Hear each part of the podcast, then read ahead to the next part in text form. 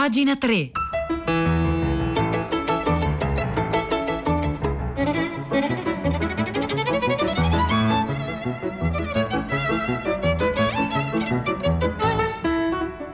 E un minuto, buongiorno da Marzia Coronati, oggi è lunedì 16 agosto, ben trovate e ben trovati a pagina 3 la cultura nelle, nei giornali, nel web e nelle riviste. Oggi è uno dei pochissimi giorni dell'anno in cui i giornali non escono, ieri appunto era Ferragosto, lo avete già sentito forse da Serena Danna ai microfoni di prima pagina e quindi ci vengono in soccorso fortunatamente le riviste, i giornali cartacei e online. Iniziamo proprio dall'online con un articolo tratto dal sito Rivista Studio, rivistastudio.com. Andiamo in Italia dopo una doverosa parentesi internazionale, il flusso delle notizie ci ha portato eh, lungamente in Afghanistan questa mattina, come vedrete ci torneremo, ma andiamo in Italia, andiamo in particolare a Genova, a tre anni dal crollo del Ponte Morandi avvenuto il 14 agosto 2020, eh, il 14 14 agosto 2018, scusate, Enrico Ratto tre anni dopo ha intervistato Carlo Piano. Carlo Piano, giornalista, è figlio del celebre architetto Renzo Piano e ha scritto un libro uscito proprio in queste settimane dal titolo Il cantiere di Berto, che ha come protagonista un geometra, uno dei mille operai che in un anno e mezzo doveva ricostruire il ponte crollato. Andiamo a leggere questa intervista che vi ricordo si trova sul sito Rivista Studio studio.com. Enrico Ratto chiede a Carlo, a Carlo Piano, immagino che durante la tua vita tu abbia visto molti cantieri, sei cresciuto tra i cantieri, credi che dovremmo farlo tutti, che siano formativi? E risponde Carlo Piano, i cantieri sono magici perché il miracolo è che alla sera c'è un mucchio di sabbia ed il giorno dopo, dopo c'è un pilastro. Il cantiere è anche un posto dove si celebra un rito collettivo, dove si fa qualcosa assieme, è un luogo di solidarietà, dove si stemperano le differenze. Il linguaggio del cantiere è un linguaggio comune, un misto tra il genovese, il napoletano, il siciliano, l'arabo. Spesso ci si capisce a gesti nel cantiere, è un luogo di pace. Il cantiere del ponte di Genova ha impegnate oltre mille persone, venivano da ogni angolo del mondo. I saldatori erano tutti indiani, per esempio ma anche la colonna sonora stessa del cantiere, fatta di tutte queste imprecazioni, rispecchia una multietnicità. Il cantiere è dove si costruisce, l'esatto contrario del distruggere e chiede Enrico Ratto parlami di come è stato costruito il libro, raccontami il cantiere di questo tuo romanzo. Andavo spesso a Coronata, la collina che si affaccia proprio sull'area del ponte, per vedere come procedevano i lavori ed ogni volta che ci andavo vedevo sempre più persone che passavano lì i pomeriggi, con binocoli sempre più lunghi, per guardare il cantiere. Erano i classici pensionati, erano davvero tanti. Allora mi sono chiesto, ma come può succedere?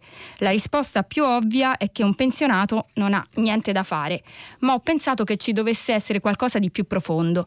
Ho pensato che il cantiere ha dentro qualcosa di ottimistico, guarda al futuro, spinge la speranza. A maggior ragione nel caso di, del ponte di Genova, il cantiere riparava un lutto che ha colpito tutta la città.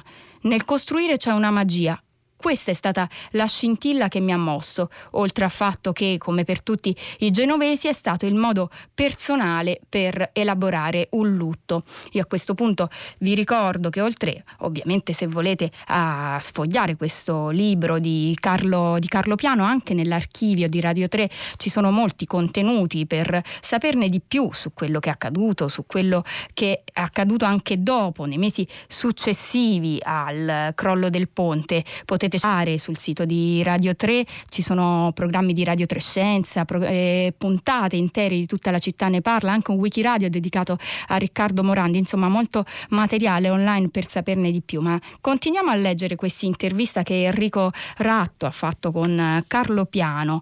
Nel libro ricorrono spesso le frasi ce la faremo, mai mollare. Sono ovvie se a pronunciarle sono le istituzioni o i progettisti. Meno ovvio è che anche tra gli operai il coinvolgimento riferimento fosse questo. E risponde lo scrittore giornalista, lo definirei un orgoglio che accomunava tutti, altrimenti non sarebbe stata possibile questa impresa. Ti trovi sotto la pila 9, parli con gli operai, uno di loro indica col dito un particolare e ti dice quello l'ho fatto io c'era questo orgoglio di partecipare a qualcosa per il bene comune. Trovo interessante il discorso che ha fatto mio padre durante l'inaugurazione. Ha detto noi progettisti, noi ingegneri, noi architetti, al sicuro delle nostre scrivanie abbiamo disegnato il ponte, però tradurlo in realtà spetta a voi e state attenti, state attenti a non farvi male. Credo che uno dei motivi di orgoglio del cantiere sia che non ci siano state vittime durante i lavori. L'attenzione era sui tempi, sulla rapidità, ma quando mio padre parla alle persone del cantiere dice che l'unica cosa che conta era che non si facessero male. Una corsa contro il tempo senza cadere nella trappola della fretta. Se per fare una pila ci voleva un mese, non si poteva fare in 20 giorni. Ecco, risulta molto attuale questo questo pezzo di eh, questa lunga intervista che trovate su rivistastudio.com quando la scorsa settimana e anche quella precedente abbiamo parlato di morti, di morti sul lavoro, purtroppo ancora molto numerosi, troppo numerosi in Italia. Vi leggo le ultime due domande che Enrico Ratto eh, rivolge al giornalista. Lei lo definisce un ponte che non se la tira, mentre tre anni fa alcuni immaginavano un progetto ancora più spettacolare del Ponte Morandi. Perché è stato scelto scelto un ponte sobrio? Il ponte Morandi, risponde Carlo Piano, rispecchiava il suo periodo, il boom economico, la motorizzazione degli italiani, la voglia di avvenire, la prateria che avevamo davanti e che sembrava non finire mai. Un'opera straordinaria. Questo nuovo ponte rispecchia i nostri tempi, più sobri, più sostenibili. L'acqua piovana viene riutilizzata per lavare i pannelli frangivento, la luce del sole viene catturata durante il giorno per alimentare i lampioni durante la notte. È un ponte che non si impone sul territorio, che attraversa la valle passo dopo passo. E poi ancora molte altre domande, passo all'ultima. Due anni fa ha scritto il libro Atlantide insieme a, pa- a suo padre, aveva versato il mondo su una nave alla ricerca della città perfetta. In questo libro eh, ha voluto raccontare la ricerca del cantiere perfetto, e risponde Carlo Piano, non ci avevo pensato, ma certo è un cantiere che ha cercato di avvicinarsi alla perfezione. Di sicuro c'è stata una ricerca della bellezza, intesa nel senso greco, non vacua, non cosmetica, ma quella, ma nella quale la bontà si unisce alla funzione. Un ponte lo puoi fare in tanti modi, ma resta un oggetto bello in se stesso. È il mestiere stesso del ponte ad essere bello, al contrario del mestiere di un muro. L'intervista integrale effettuata da Enrico Ratto a Carlo Piano, che ha scritto eh, questo romanzo pubblicato da EO dal titolo Il cantiere di Berto, uscito proprio questa settimana, lo potete trovare sul sito rivistastudio.com.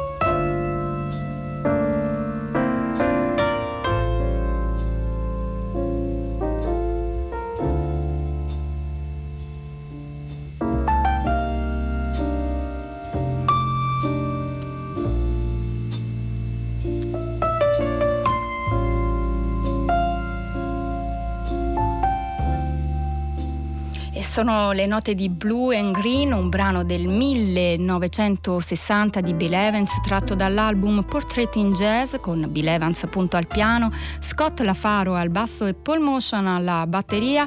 E Blue and Green ci terrà compagnia oggi a pagina 3. Noi siamo in collegamento con Pietro del Soldà. Buongiorno Pietro.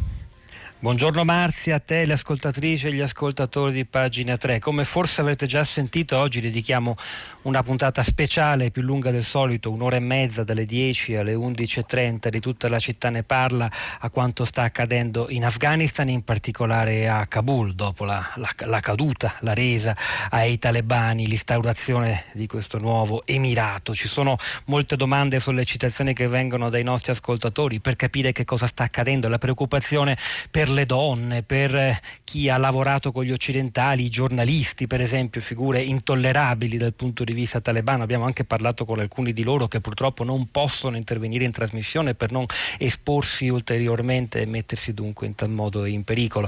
Avremo diversi ospiti, saranno con noi anche una voce del governo come la sottosegretaria agli esteri Marina Sereni, analisti militari eh, e anche persone afghane che vivono nel nostro paese ci racconteranno che cosa accade e come vedono questa terribile situazione dal loro punto di vista in contatto con i loro cari.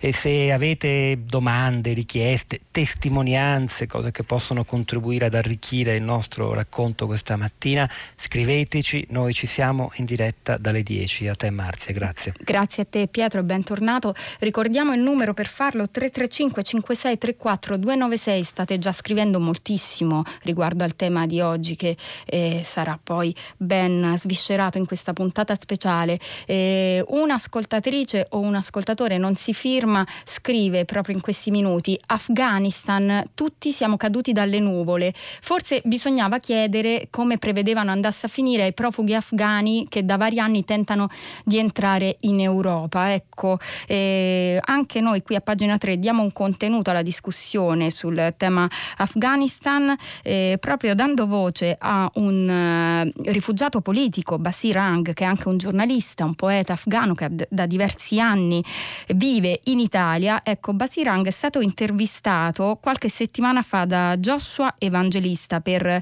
il sito gariwo.net, poi trovate tutti i riferimenti alla nostra pagina, pagina3.rai.it, è un sito di una fondazione, la fondazione Gariwo, che raccoglie storie di crimini di genocidio e più in generale insomma si occupa di diritti umani. L'intervista è uscita diverse settimane fa, ma è piuttosto profetica, basta leggere il titolo. Abbiamo lasciato l'Afghanistan in mano ai talebani, rischiamo un nuovo genocidio. Un'intervista molto lunga, volevo leggervi solo alcuni estratti e a un certo punto Joshua Evangelista, il giornalista che ha realizzato l'intervista, chiede a Basirang, che appunto vi ricordo è un poeta, è un giornalista afgano che vive da diversi anni in Italia, ai tanti dialoghi con intellettuali della diaspora per capire il futuro del paese. Cosa, cosa emerge? E risponde Basirang, secondo molti giovani azara e uzbeki non c'è altra soluzione se non una scissione tra chi vuole vivere democraticamente e coloro che accettano i dettami della Sharia. La convivenza non è possibile per loro. Vogliono un nuovo paese, non è accettabile che nel XXI secolo a governare l'Afghanistan siano terroristi presi per leader spirituali. Non capiscono come persone con dottorati ottenuti nelle migliori università del mondo debbano vivere sotto il controllo di gente che non ha mai aperto un libro in vita propria. E avete provato a intraprendere dei dialoghi con gli intellettuali Pashtun? Ci abbiamo provato tantissimo in questi ultimi mesi, senza grandi risultati. Temono la presa del potere da parte dell'Alleanza del Nord e criticano le loro violazioni dei diritti umani e il fatto che possano minare alla sicurezza internazionale. Eppure sorvolano sulle violazioni dei talebani, che peraltro hanno rapporti con tutti i servizi segreti del mondo. Purtroppo senza dialogo non c'è pace. Non abbiamo un linguaggio comune, noi parliamo di diritti delle donne, di democrazia, del lavorare insieme affinché chiunque, a prescindere da etnia e genere, possa provare a diventare presidente. Perché non possiamo avere un presidente sikh, indù, nuristano, donna? Si chiede eh, Basirang. Vi leggo un'ultima domanda, poi appunto vi dico l'intervista integrale la potete trovare sul sito garywo.net, ho linkata alla nostra pagina subito dopo eh, la diretta diretta. L'ultima domanda che pone Joshua Evangelista al, eh, allo scrittore afghano è cosa possiamo fare in Occidente? Intanto informarvi e diffondere. Hanno massacrato i bambini anche quando erano nelle pance delle madri negli ospedali pediatrici. Con gli attacchi kamikaze hanno ucciso migliaia di persone che non avevano a che fare niente con l'Occidente. Dobbiamo dirlo con forza, sono un gruppo terroristico e una minaccia per tutta l'umanità. Dobbiamo creare una catena umana mondiale mondiale per parlare di quello che succede. Ecco, queste erano solo alcune delle riflessioni di Basirang intervistato da Joshua Evangelista sul sito gariwo.net.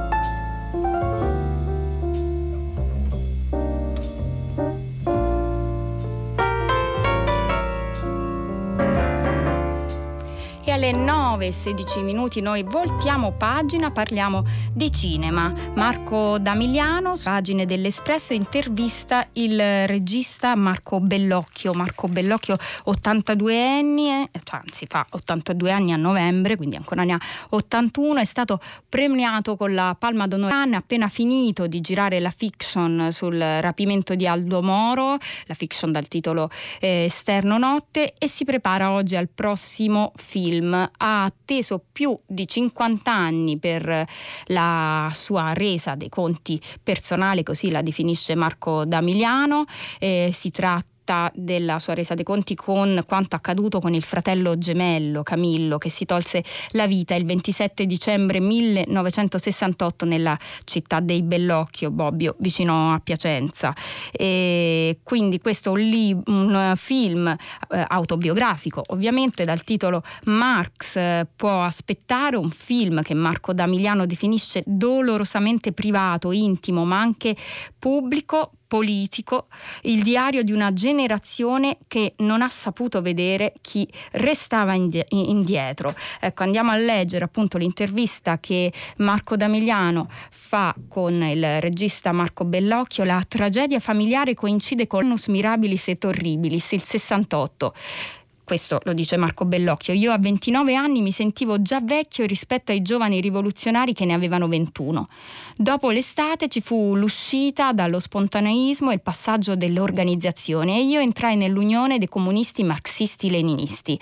Un maoismo religioso, avevo rinnegato la mia formazione cattolica, ma restava dentro di me mi agganciò l'intellettuale Luca Meldolesi, che era stato vicino ai quaderni piacentini di mio fratello Pier Giorgio. Ero attratto da una militanza radicale, totale. Il borghese che voleva rieducarsi alla scuola del popolo doveva rinunciare a tutto, doveva spogliarsi dei suoi beni materiali, la povertà al servizio del popolo.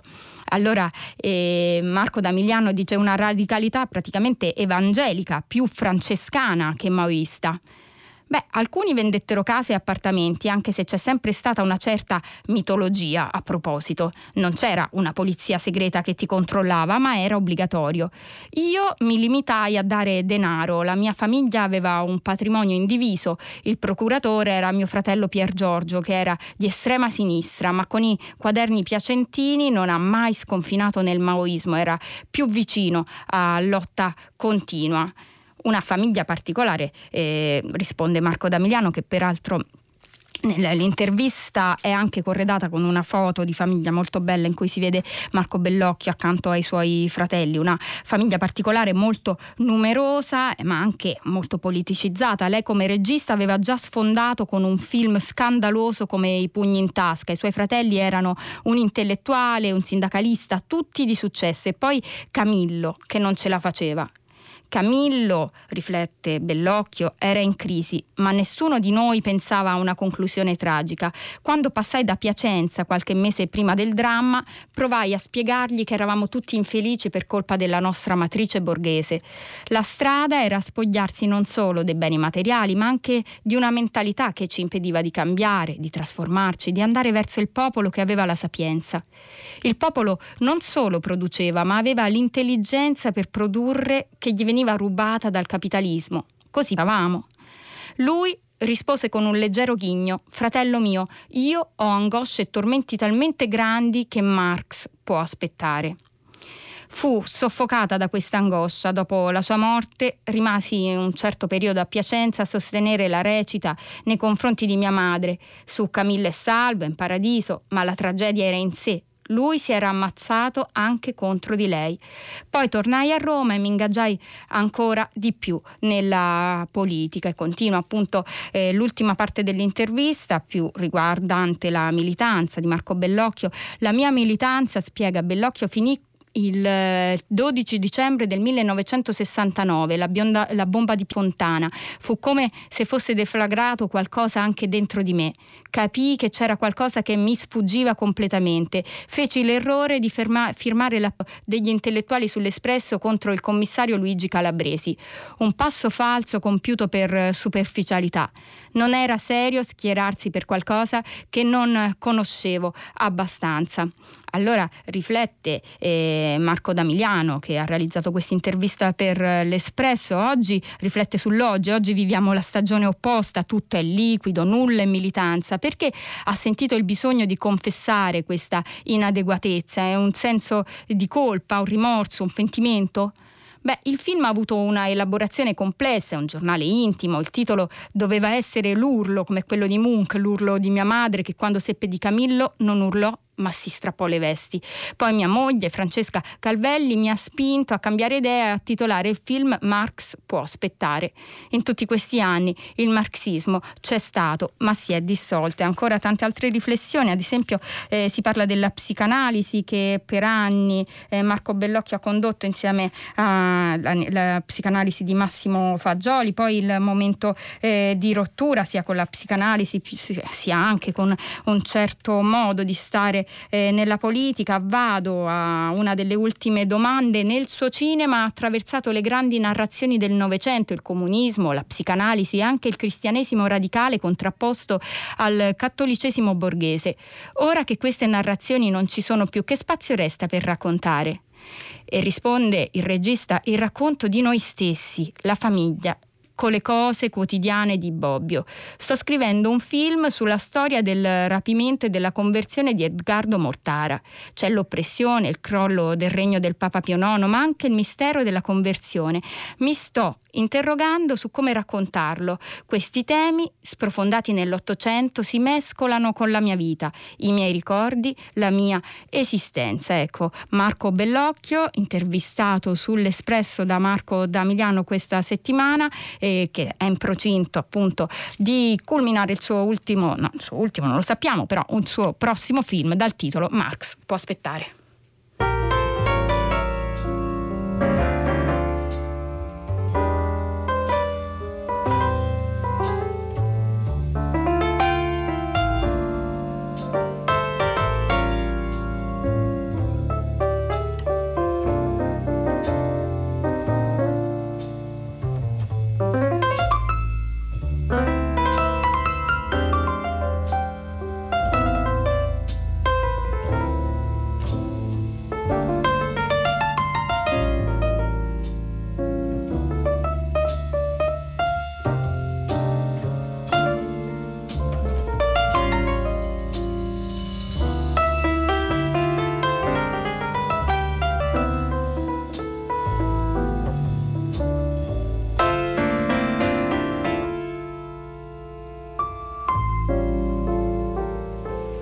Ancora cinema ci ha lasciato due giorni fa, il 14 agosto, l'attrice Piera degli Esposti quel giorno sui social di Radio 3 abbiamo rilanciato una puntata del programma condotto da Chiara Valerio, L'isola deserta, una vecchia puntata in cui Chiara Valerio dialogava appunto con l'attrice. Noi la ricordiamo oggi qui a pagina 3 con un articolo uscito sull'Huffington Post, huffingtonpost.it, anche questo lo troverete tra pochissimo linkato alla nostra pagina. L'articolo è a firma di Mario Sesti. Mario Sesti è un critico, un giornalista amato cinematografico e anche un autore di film documentari. Nel 2014 ha realizzato un documentario dal titolo Senza Lucio, dedicato a Lucio Dalla, in cui si intervistavano persone, donne, uomini che l'avevano incrociato e conosciuto. Tra loro c'era proprio eh, Piera degli Esposti. Infatti loro si conoscevano dalle elementari, erano stati a scuola insieme a Bologna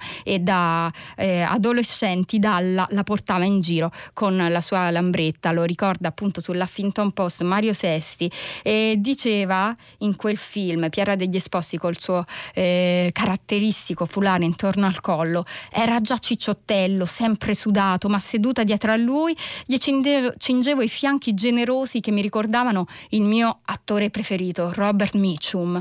Così preferito, ricorda Mario Sesti, che un giorno Lina Wertmüller le fece la sorpresa di invitarla a cena e di farglielo trovare davanti rimasi senza fiato. Il fiato era la grande risorsa di Piera e anche il suo problema da anziana, da quando i polmoni cominciarono a darle seri problemi. Proprio a lei, che era diventata una leggenda a teatro con il monologo di Molly Bloom, un tour de force lessicale, eh, respiratorio e scenico che lasciò a bocca aperta anche Edoardo, che sta all'avanguardia teatrale degli anni 70 come la sagra della primavera alla musica del Novecento. Da dove veniva fuori, si chiede Mario Sesti in questo ricordo di Piera degli Esposti, da dove veniva fuori un'attrice così inesauribile, diversa, una voce così ricca di sottovoci, una femminilità sempre in bilico tra il grottesco e il dolore, l'allucinazione e la farsa. Piera era stata forgiata da una vita unica. La sua relazione con una madre seriamente disfunzionale diventa oggetto di un film di Ferreri, Storia di Piera, ma già prima aveva abitato i set di Taviani, di Moretti, di Pasolini e poi appunto di Bellocchio, di cui abbiamo parlato poc'anzi. Fu proprio per il divo in cui interpretava la segretaria di Andreotti, Servillo, che Dalla mi chiamò perché lo aiutassi a fare lobby legittima per farle vincere il David di Donatello. Lavorammo di cellulare quasi un mese per raggiungere tutti i votanti che potevamo contattare perché la sua candidatura come migliore attrice non protagonista andasse a buon fine. Sono orgoglioso, dice Mario Sesti, sono orgoglioso di poter dire che lo vinse anche per noi, ma forse non ne aveva bisogno. Gli attori, quando vincono i premi, sono più felici dei bambini quando arriva Babbo Natale. I premi sono la prova che il sospetto che li fa alzare la mattina abbia un fondamento di verità. Piera era un'attrice e fu felice, come forse non lo fu mai, soprattutto da bambina. In realtà Piera era un'attrice grandissima, scioglieva le parole dentro la pasta di una tonalità. Le emozioni coloravano delle sillabe, svanivano dentro suoni elusivi, trasparenze sonore. Non recitava delle battute, le assorbiva in un sussurro, un alito carico di gioia e rimpianto. Questo è il ricordo del critico, giornalista cinematografico, ma anche autore di documentari Mario Sesti che trovate sull'Huffington Post. È ora di passare il microfono a Diego Procoli per la conduzione di Primo Movimento. Pagina 3 finisce qui. Io vi saluto assieme al tecnico Gina Collauto, a Cristiana Castellotti, a Maria Chiara Beranec alla cura del programma e oggi anche in regia un saluto da Marzia Coronati. L'appuntamento con Pagina 3 è per domani alle 9.